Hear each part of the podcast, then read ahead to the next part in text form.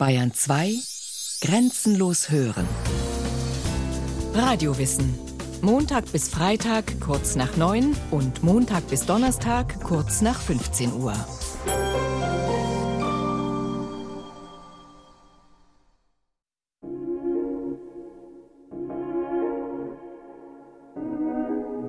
Alle Menschen werden Brüder, heißt es in Friedrich Schillers Ode an die Freude.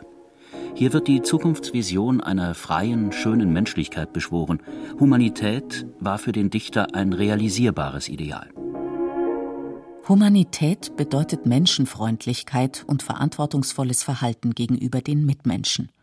Eine Gesinnung, die das Leben, die Freiheit und die Würde des Menschen schützt und die menschlichen Anlagen zur vollen Entfaltung bringen will. Der 1746 geborene Schweizer Pädagoge und Sozialreformer Heinrich Pestalozzi, der sein Leben lang daran arbeitete, Humanität in die Praxis umzusetzen, war überzeugt, Wahre Menschlichkeit ist köstlicher als alle Schönheiten der Erde. Sein deutscher Zeitgenosse, der Kulturphilosoph und Dichter Johann Gottfried Herder, äußerte sich noch überschwänglicher. Die reinste Menschlichkeit, sie allein kann dir, dem Menschen, Religion sein. Alle drei, Friedrich Schiller, Heinrich Pestalozzi und Johann Gottfried Herder, waren glühende Anhänger des Humanismus. Genauer gesagt, prominente Vertreter des Neuhumanismus. In der Geschichte der Philosophie wird zwischen vier Epochen unterschieden. Es gibt den Humanismus der griechischen und römischen Antike, den Renaissance-Humanismus des 14. und 15. Jahrhunderts, dessen Bildungsideal von der antiken Kultur stark beeinflusst war, den von der Aufklärung begleiteten Neuhumanismus und den Humanismus der Moderne. Aber mit dem Begriff Humanismus ist auch eine Weltanschauung gemeint, deren Grundwerte heute in fast allen nationalen Verfassungen verankert sind. Respekt vor der Würde des Menschen, seiner Persönlichkeit und seinem Leben, Toleranz, Gewissensfreiheit und Gewaltfreiheit. Die Bezeichnung Humanist hat ebenfalls mehrere Bedeutungen. Man versteht darunter erstens einen Anhänger der humanistischen Ethik und Moral, zweitens einen Schriftsteller oder Philosophen, in dessen Werk die Ideale der antiken Kultur einen zentralen Platz einnehmen, drittens einen Lehrer für Altgriechisch und Latein, und viertens ist es üblich, jeden, der ein humanistisches Gymnasium besucht hat, Humanist zu nennen. Wie wir aus Erfahrung wissen, gibt es humanistisch gebildete Leute, die überhaupt nicht human sind. Umgekehrt ist es genauso. Man muss nicht Griechisch und Latein gelernt haben, um Goethes Vision von wahrer Menschlichkeit nahezukommen. Edel sei der Mensch, hilfreich und gut. Denn das allein unterscheidet ihn von allen Wesen, die wir kennen. Goethes berühmte erste Strophe aus dem Gedicht Das Göttliche ist Ausdruck seiner humanistischen Weltanschauung, die in der antiken Philosophie wurzelt. Seit rund zweieinhalbtausend Jahren gehen humanistische Denker der Frage nach, wie das Glück und Wohlergehen des Einzelnen und ein menschliches Zusammenleben in der Gesellschaft am besten zu realisieren sei. Um das herauszufinden, muss aber erst eine andere Frage geklärt werden. Was ist der Mensch? Wie ist sein wahres Wesen? Blaise Pascal, ein französischer Philosoph des 17. Jahrhunderts, beantwortete die Frage so Der Mensch ist nur ein Schilfrohr, das Schwächste in der Natur, aber ein Schilfrohr, das denkt. Der Mensch ist das Maß aller Dinge. Protagoras, griechischer Philosoph. Der Mensch ist des Menschen Wolf. Thomas Hobbes, englischer Philosoph. Der Mensch ist ein heimatloser, trunkener Söldner, der sich ebenso gut für das Gemeine wie für das Hohe anwerben lässt. Albert Schweitzer. Der Mensch ist ein Seil, geknüpft zwischen Tier und Übermensch. Ein Seil über einem Abgrund. Friedrich Nietzsche. Der Mensch erkennt sich nur im Menschen. Nur das Leben lehret jedem, was er sei. Johann Wolfgang von Goethe. Wir sollten vom Menschen wie vom Wetter das Beste und das Schlechteste erwarten. Marquis de Vauvenargues, französischer Moralist.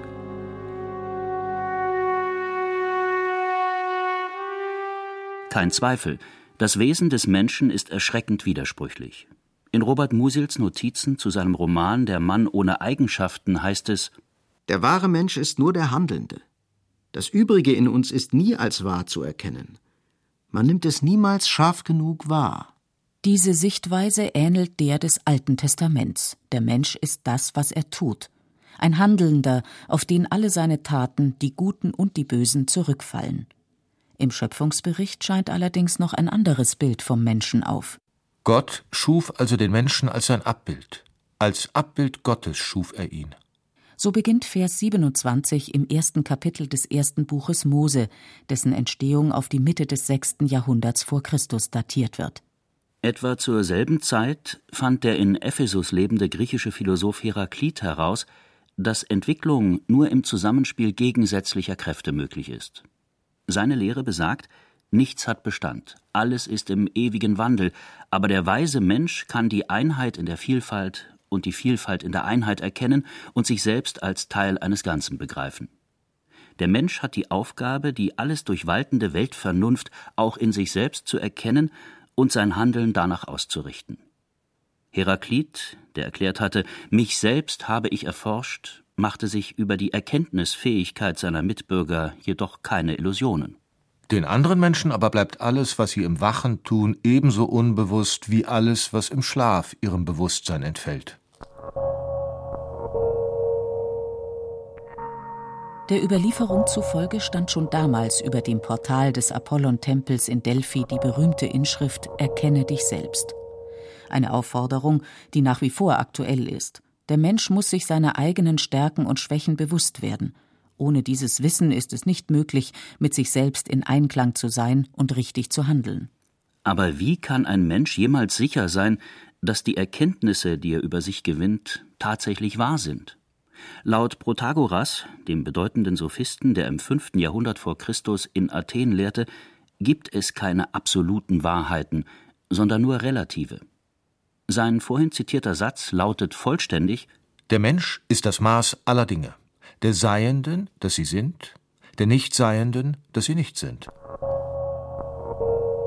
Das bedeutet, der einzelne Mensch ist das Maß seiner subjektiven Erkenntnis. Sokrates, ein Zeitgenosse von Protagoras, wollte diesen Relativismus überwinden. Sein Leitspruch war Erkenne dich selbst, und sein Interesse galt der Frage nach dem wahren moralischen Leben. Er pflegte mit den Bürgern von Athen über das Wesen und den Sinn der Tugend und des Guten zu diskutieren.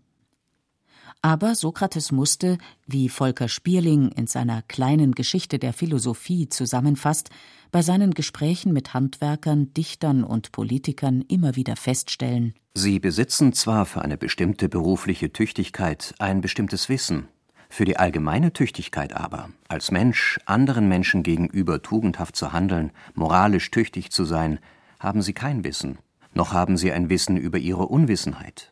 Und dennoch kommt ein jeder sich sehr weise vor. Durch Platon, Sokrates berühmtesten Schüler, ist überliefert, welche Schlüsse sein Lehrer aus der Unterhaltung mit einem dieser sich weise dünkenden Männer zog. Wahrscheinlich weiß ja keiner von uns beiden etwas Ordentliches und Rechtes. Er aber bildet sich ein, etwas zu wissen, obwohl er nichts weiß, während ich, der ich nichts weiß, mir auch nichts zu wissen einbilde. Offenbar bin ich im Vergleich zu diesem Mann um eine Kleinigkeit weiser, eben darum, dass ich, was ich nicht weiß, auch nicht zu wissen glaube. Sokrates war überzeugt, dass jeder Mensch die natürliche Anlage in sich trägt, gut und somit auch glücklich zu sein. Und er hatte eine genaue Vorstellung davon, wie man diese Begabung zutage fördert. Volker Spierling Es bedarf nur der begrifflichen Erkenntnis dieser Anlage, um sie auszubilden. Es genügt bereits das Gute zu wissen, um es auch zu tun. Tugend fällt mit begrifflichem Wissen zusammen. Wer Böses tut, ist ein Opfer seines fehlenden Wissens. Würden alle Menschen das Wesen des Guten definieren können, wären alle erfüllt von der Macht dieses Wissens und keiner handelte mehr böse.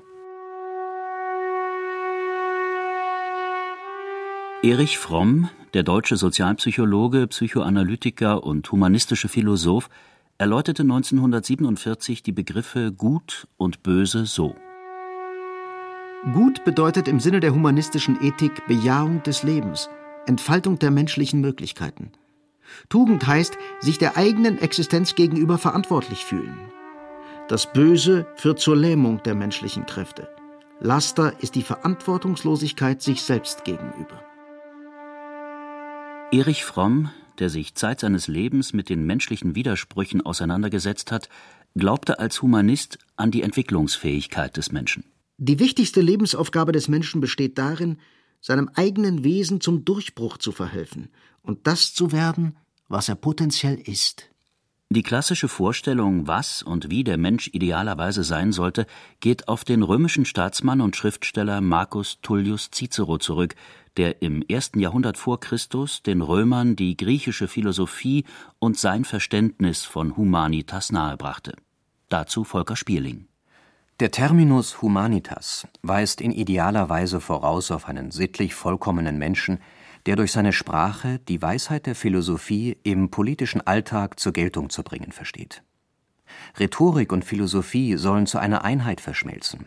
Die wohlredende, gut gesonnene, allgemein gebildete Persönlichkeit verwirklicht diese Einheit von Sprache und Vernunft mitten im gesellschaftlichen Leben und nicht nur in der Theorie. Für die gebildeten römischen Staatsbürger waren Freiheit, Selbstverantwortlichkeit und Demokratie die höchsten Werte.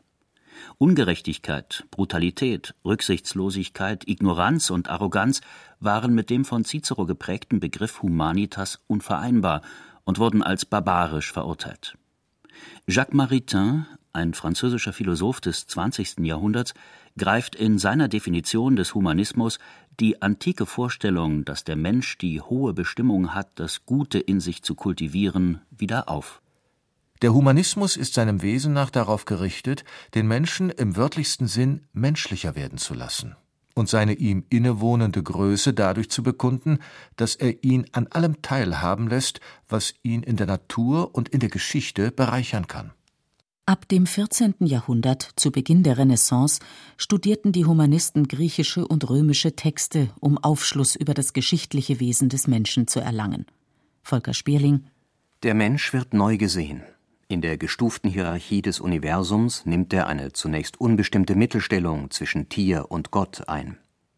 Die Würde des Menschen besteht in seiner Freiheit, durch eigene künstlerisch-schöpferische Tat sein Wesen zu modellieren, zu bestimmen und sich unter Ausnutzung der Schöpfung einen festen Ort zu geben. Die Tat bestimmt das Sein. Genauso dachte der italienische Humanist Pico della Mirandola. Für ihn war der Mensch wirklich die Krone der Schöpfung. In seiner 1487 geschriebenen Rede über die Würde des Menschen heißt es, dass der Mensch ein großes Wunder und ein zu bewunderndes Lebewesen ist. Hier steht auch ein Satz, der überraschend modern klingt. Wir sind unter der Bedingung geboren, das zu sein, was wir wollen. Zum Vergleich Jean-Paul Sartre, der herausragende Vertreter des atheistischen Existenzialismus, den er als humanistische Philosophie verstand, sagte 1946 Der Mensch ist nichts anderes als sein eigener Entwurf. Er existiert nur in dem Maße, in dem er sich verwirklicht. Er ist also nichts anderes als die Gesamtheit seiner Handlungen, nichts anderes als sein Leben. Im Gegensatz zur dogmatischen Enge des Mittelalters stand in der Renaissance die individuelle Persönlichkeit des Menschen im Vordergrund. Die antike Kultur und Literatur wurden als so vorbildlich empfunden, dass jeder, der als gelehrt gelten wollte, sie gründlich studiert haben musste. Für den italienischen Dichter und Humanisten Francesco Petrarca ging es jedoch niemals darum, ein gelehrterer, sondern ein besserer Mensch zu werden. Das Gute zu wollen ist wertvoller, als das Wahre zu erkennen. Eine Auffassung, die Sokrates bestimmt in Frage gestellt hätte. Aber abgesehen davon ist Petrakas Ansicht, dass der Mensch nicht nur die Fähigkeit, sondern auch den guten Willen haben muss, um gut zu werden, empirisch und psychologisch betrachtet richtig. Denn, wie der Schweizer Kulturphilosoph Karl Jakob Burckhardt sagte, Das Gute zu schaffen braucht unendliche Zeit, das Böse zu tun einen Augenblick. Wenn der Dämon, der uns regiert, kein humaner Dämon ist, werden wir Plagegeister der Menschen. Äußerte besorgt Johann Gottfried Herder, der wie alle Humanisten an das Gute im Menschen glaubte. Aber in seinen Briefen zur Beförderung der Humanität erklärt er auch, dass das Gute aus dem Menschen erst herausgelockt werden muss. Humanität ist der Charakter unseres Geschlechts. Er ist uns aber nur in Anlagen angeboren und muss uns angebildet werden. Wir bringen ihn nicht fertig auf die Welt mit. Auf der Welt aber soll er das Ziel unseres Bestrebens sein. Humanität ist der Schatz und die Ausbeute aller menschlichen Bemühungen, gleichsam die Kunst unseres Geschlechts. Die Bildung zu ihr ist ein Werk, das unablässig fortgesetzt werden muss. Oder wir sinken zur rohen Tierheit, zur Brutalität zurück.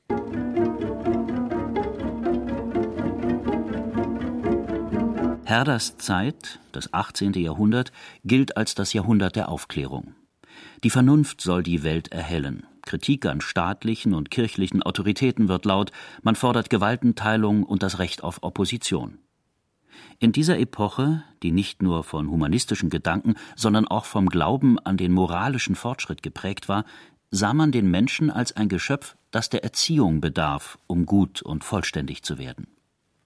Lessing sieht in seiner Schrift Die Erziehung des Menschengeschlechts eine durch die Aufklärung herbeigeführte Zeit kommen, in der die Offenbarungswahrheiten der Bibel durch lebendig gewordene Vernunftwahrheiten abgelöst werden. Eine Zeit, in der der Mensch das Gute tun wird, weil es das Gute ist, nicht weil willkürliche Belohnungen darauf gesetzt sind. Die Aufklärung erwartet vom Menschen Selbstbestimmung und Selbstverantwortung. Aber was bedeutet Aufklärung ganz konkret? Diese Frage beantwortet der Philosoph Immanuel Kant in seinem 1784 geschriebenen Aufsatz so Aufklärung ist der Ausgang des Menschen aus seiner selbstverschuldeten Unmündigkeit. Unmündigkeit ist das Unvermögen, sich seines Verstandes ohne Leitung eines anderen zu bedienen.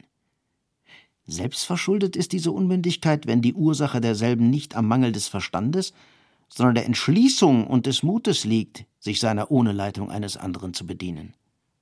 Habe Mut, dich deines eigenen Verstandes zu bedienen, ist also der Wahlspruch der Aufklärung. Kants Appell ist heute noch genauso nötig wie damals. Gleichgültigkeit, Trägheit und Feigheit gehören zu den schlimmsten Schwächen des Menschen. Nicht zu vergessen seine Wankelmütigkeit, die Goethe besonders gefährlich fand. Denn der Mensch, der zur schwankenden Zeit auch schwankend gesinnt ist, der vermehrt das Übel und breitet es weiter und weiter.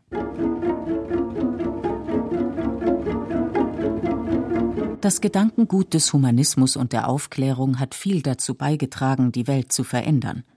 Die Unabhängigkeitserklärung der Vereinigten Staaten beginnt mit den Worten Wir halten diese Wahrheiten für ausgemacht, dass alle Menschen gleich erschaffen wurden, dass sie von ihrem Schöpfer mit gewissen unveräußerlichen Rechten begabt wurden, worunter Leben, Freiheit und das Streben nach Glückseligkeit sind. Die Unabhängigkeitserklärung wurde 1776 abgegeben. 13 Jahre später schrieben französische Revolutionäre die Losung Freiheit, Gleichheit, Brüderlichkeit an die Häuserwände von Paris. Heute ist sie der Wahlspruch der Republik Frankreich. Und im ersten Artikel des deutschen Grundgesetzes heißt es Die Würde des Menschen ist unantastbar. Sie zu achten und zu schützen ist Verpflichtung aller staatlichen Gewalt. Kein Zweifel, die Menschheit hat viele Fortschritte gemacht aber sehr vielen Menschen geht es immer noch so, wie es Heraklit vor zweieinhalb Jahrtausenden beschrieben hat. Ihnen bleibt alles, was sie im Wachen tun, ebenso unbewusst wie alles, was im Schlaf ihrem Bewusstsein entfällt. Erich Fromm sah die Ursache dafür in einer Gesellschaft, die in erster Linie von Profit und Konsum bestimmt wird. Die Frage lautet immer, was lohnt sich, was bringt Profit? So zu fragen ist im Bereich industrieller Produktion notwendig. Doch das Prinzip der Buchführung, der Bilanz und des Profits wurde zugleich auf den Menschen übertragen und hat sich von der Wirtschaft auf das menschliche Leben überhaupt ausgedehnt. Der Mensch wird zu einem Unternehmen. Sein Kapital ist sein eigenes Leben und seine Aufgabe scheint zu sein, dieses Kapital möglichst gut zu investieren. Ist es gut investiert, dann hat er Erfolg. Investiert er sein Leben schlecht, dann ist er erfolglos. Auf diese Weise wird er selbst zu einer Sache, wir können uns aber an der Erkenntnis nicht vorbeimogeln, wenn der Mensch zur Sache wird, ist er tot, auch wenn er physiologisch gesehen noch lebt. Ist der Mensch aber seelisch tot, dann ist er dem Verfall anheimgegeben und wird gefährlich. Gefährlich für sich und für andere.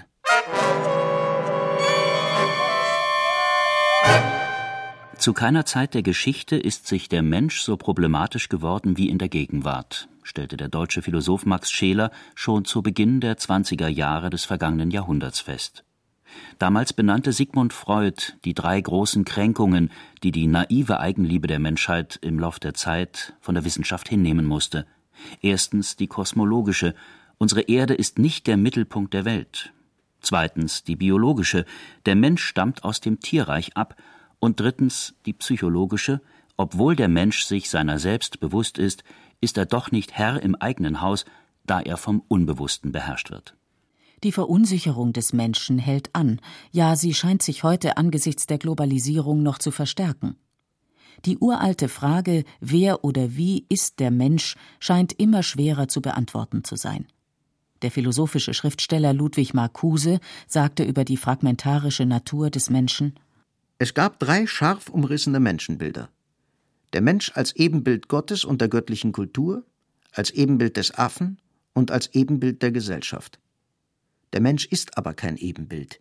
Er ist in Bewegung, zu alten Sehnsüchten, ohne Garantie des Ankommens. Er hat gelernt, alle Zeitlichkeit zu relativieren und so über ihr zu sein. Der Ort, in dem er da ist, ist keiner. Er hat gelernt, zwischen seinen beiden größten Erfindungen, dem Engel und der Bestie, ein umrissloses, vieldeutiges Leben zu führen. Michel de Montaigne, ein französischer Humanist des 16. Jahrhunderts, war überzeugt, dass jeder Mensch die Gesamtheit des Menschseins in sich trägt. Und er betrachtete den Tod als das entscheidende Problem des Lebens. Wer die Menschen lehrte zu sterben, würde sie lehren, wie man lebt. Aber 400 Jahre nach Montaigne hat man ihnen etwas ganz anderes beigebracht. Erich Fromm Die Menschen werden zu einem Team, zu einer gut geölten Gruppe, die reibungslos zusammenarbeitet, weil nur so die großen Unternehmen funktionieren. Industrie und Wirtschaft haben sich faktisch so entwickelt, dass sie als Erfordernis zu ihrem Funktionieren den Menschen brauchen, der zum Verbraucher wird, der möglichst wenig Individualität besitzt und der bereit ist, einer anonymen Autorität zu gehorchen, wobei er der Illusion erliegt, frei zu sein und keiner Autorität zu unterliegen. Die kritischen Worte des Humanisten Erich Fromm stammen übrigens aus seinem 1961 gehaltenen Vortrag mit dem Titel Der moderne Mensch und seine Zukunft. Niemand kann leugnen, dass er die Zukunft, unsere Gegenwart, richtig vorausgesehen hat aber er hatte auch eine klare Vorstellung, wie man den so eindringlich geschilderten Problemen begegnen könnte. Voraussetzung für seelische Gesundheit und das Überleben der Zivilisation ist eine Wiederbelebung des Geistes der Aufklärung, eines rücksichtslos kritischen und wirklichkeitsnahen, jedoch von rationalistischen Vorurteilen befreiten Geistes, und zugleich die Wiederbelebung humanistischer Werte, die nicht gepredigt, sondern im persönlichen und gesellschaftlichen Leben realisiert werden. Oder wie Erich Kästner es ausgedrückt hat, es gibt nichts Gutes, außer man tut es.